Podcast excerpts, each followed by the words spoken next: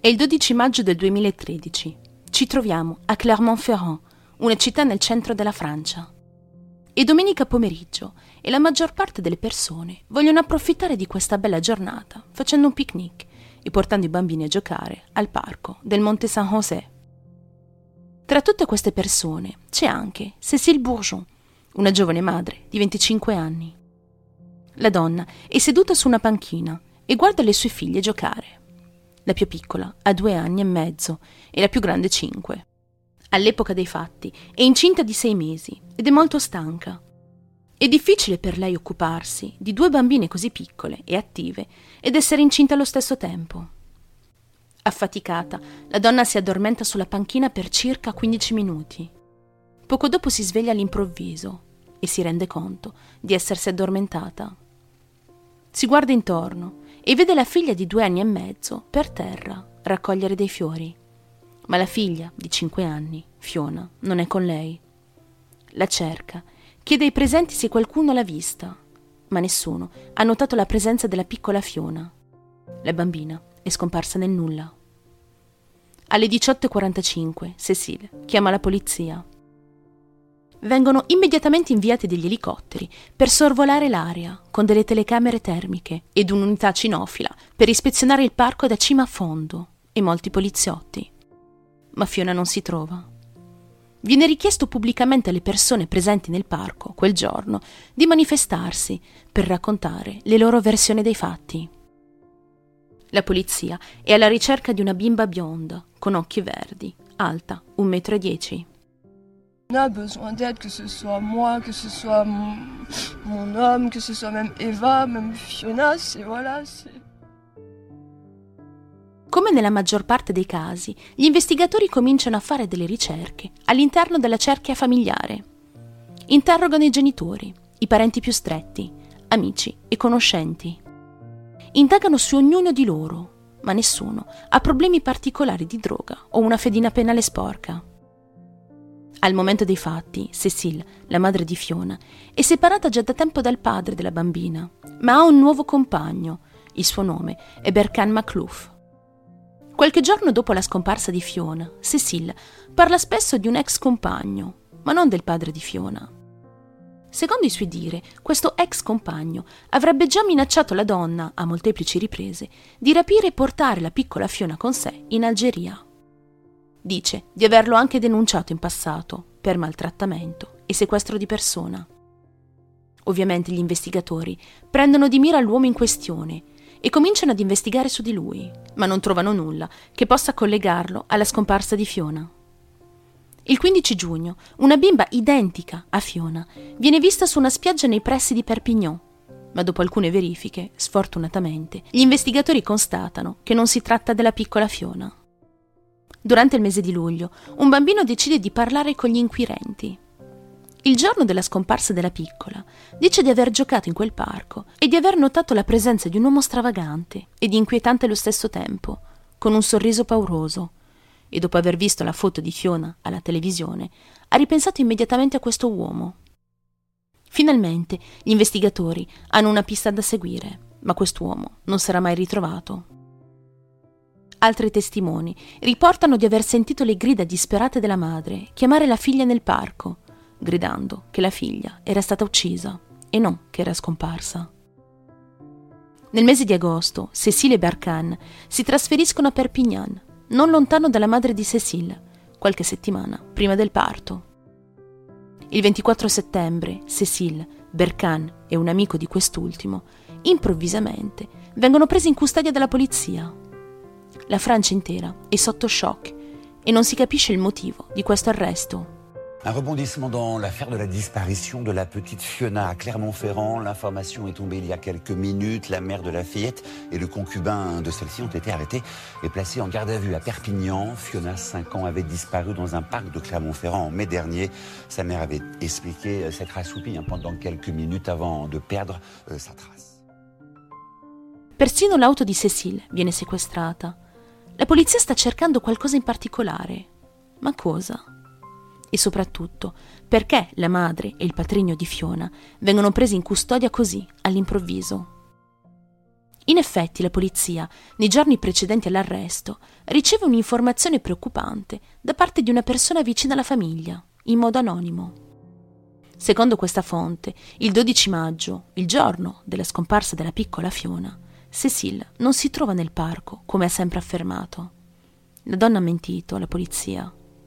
Fiona non è mai stata in quel parco, almeno non quel giorno. Inoltre, alcune settimane prima dell'arresto, la polizia installa delle cimici all'interno del domicilio della coppia, sperando di ottenere delle informazioni interessanti. La polizia fa una scoperta molto importante ed interessante.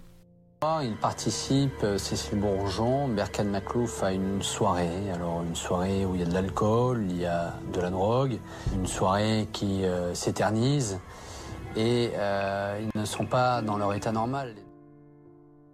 Ma la cosa ancora più strana è che la coppia non ha mai menzionato questa festa alla polizia durante gli interrogatori. Forse la coppia in quel momento si era completamente dimenticata della festa a causa del forte consumo di alcol e sostanze stupefacenti. O forse non hanno voluto parlarne volontariamente. I poliziotti cominciano ad avere quindi un sospetto. Secondo loro, la piccola Fiona non è stata rapita molto probabilmente è morta durante questa famosa festa.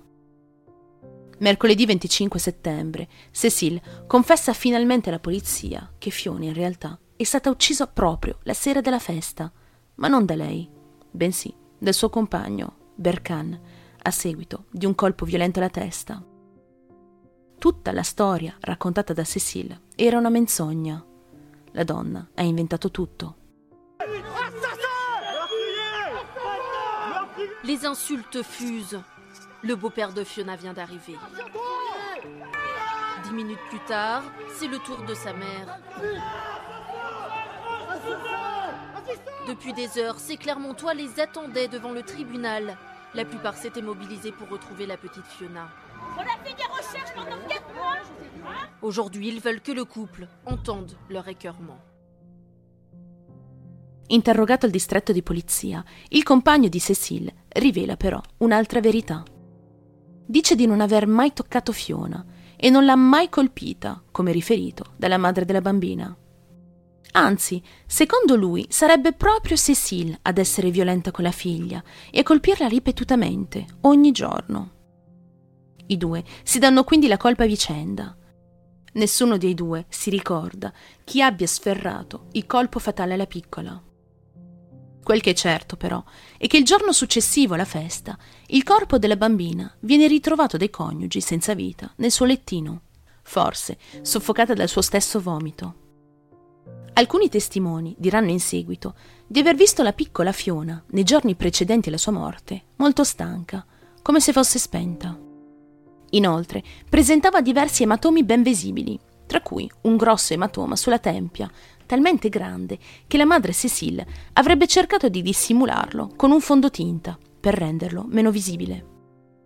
Il problema di questo ematoma, però, secondo i testimoni, è che non smetteva di crescere. Era sempre più grande e sempre più visibile. E questo è stato constatato per diversi giorni. Molto probabilmente Fiona, a seguito dei colpi ricevuti nei giorni precedenti alla sua morte, aveva riportato una commozione cerebrale facendola vomitare giornalmente. Berkan continua a ribadire di non aver mai toccato Fiona, ad eccezione di una volta. Dice di averle dato uno schiaffo, ma non per sua volontà, ma perché spinto a farlo da Cecile, e che lei avrebbe poi continuato colpendola con i piedi. Anche le versioni riportate dai vicini di casa e amici vicini alla famiglia, alla polizia, risultano molto incoerenti tra di loro e alquanto particolari. Per alcuni di loro, la piccola Fiona adorava il patrigno Berkan ed era molto contenta di vederlo all'uscita di scuola, abbracciandolo non appena varcato il cancello dell'edificio. Per altri, invece, il rapporto tra i due era molto travagliato e la piccola aveva molta paura di Berkan. Per alcuni Fiona è una bimba molto timida e riservata, per altri molto estroversa e non avrebbe mai nascosto possibili abusi o maltrattamenti ai membri della famiglia o alle maestre. Una delle maestre di Fiona, addirittura, forse la sua preferita, ha detto alla polizia che non ha dubbi sul fatto che la bambina le avrebbe raccontato dei suoi maltrattamenti qualora ce ne fossero stati a casa. Pertanto Fiona non ha mai detto nulla a nessuno. Due giorni prima della sua morte e dopo essersi assentata da scuola per diversi giorni, la piccola ritorna in classe. È pallida, ha gli occhi scavati e stanchi. Il lato della testa sembra deformato, e questo a causa del grande ematoma sulla tempia. Sembra essere triste e non parla molto. Non è la Fiona che tutti conoscono.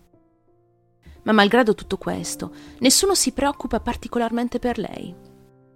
Nessuno segnala alla polizia il suo stato, né agli assistenti sociali, né al medico scolastico. La giornata passa, la piccola Fiona è triste e immobile sulla sua sedia, abbandonata a se stessa. Chissà cosa avrà pensato in quei momenti. Ma questo non lo sapremo mai. Quello fu il suo ultimo giorno di scuola. Anche il fratello di Berkan viene interrogato dalla polizia e quest'ultimo afferma che il fratello è sempre stato violento, sia fisicamente che verbalmente.